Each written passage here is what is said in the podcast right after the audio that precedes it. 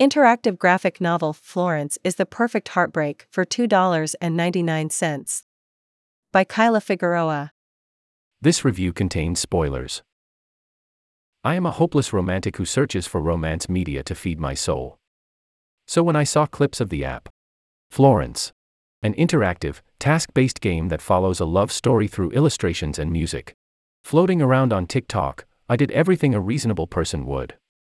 I went directly to the App Store, paid the $2.99 and began playing despite it being 2 a.m. The game destroyed me. To say I related the story of the game is an understatement. It follows Florence, a 25 year old who is living a corporate, mundane, and routine life. She stumbles upon a cellist named Krish and develops a crush. One day, Florence sees him again while riding her bike.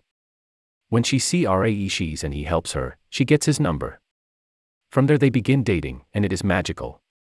Florence, in addition to pushing Krish to pursue his passion at music school, rediscovers her childhood passion for visual arts. They move in together, they make memories, and it's all perfect. Well, until it isn't.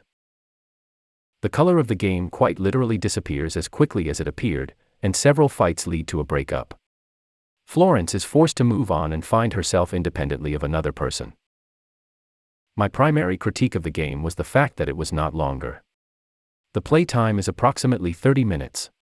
While that might be perfect for a busy college student, I wanted more.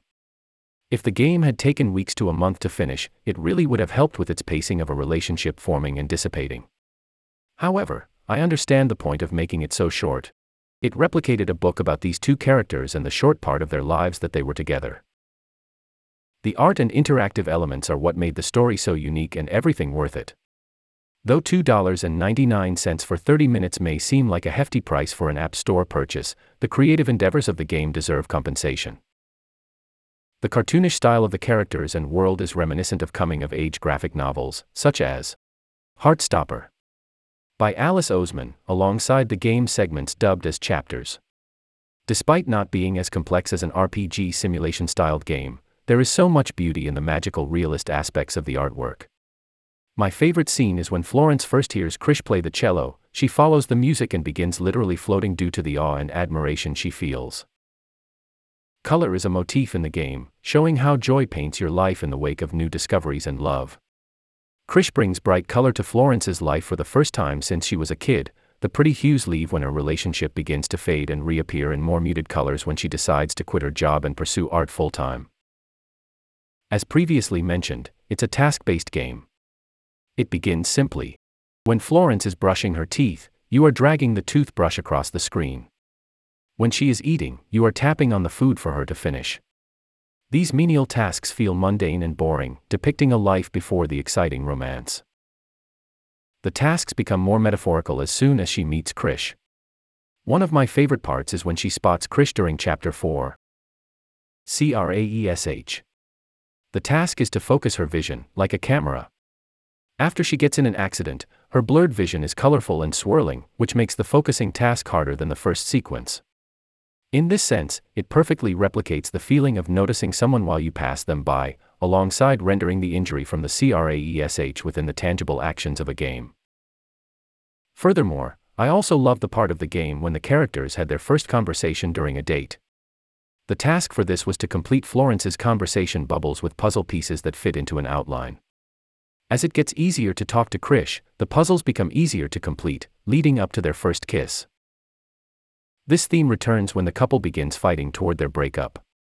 As they fight more often, the insults become easier to throw and careless toward their partner's feelings. Their conversation bubbles come quick and the puzzles are easy to complete.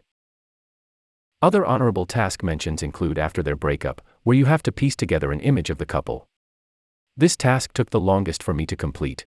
Even when I found the correct piece and place, the pieces would begin floating away, causing me to juggle searching for the correct piece and trying to ensure the others would stay in the right place. The game was an emotional roller coaster in plot and visuals. Seeing Florence and her journey, as she lets go of a period of her life and acknowledges the pitfalls and the unromanticized reality of it, teaches us what we need to know about adulthood. Some people are only there for a certain period of time, while forever is not a promise, being able to grow afterwards is. Editor's note This article is a review and includes subjective thoughts, opinions, and critiques.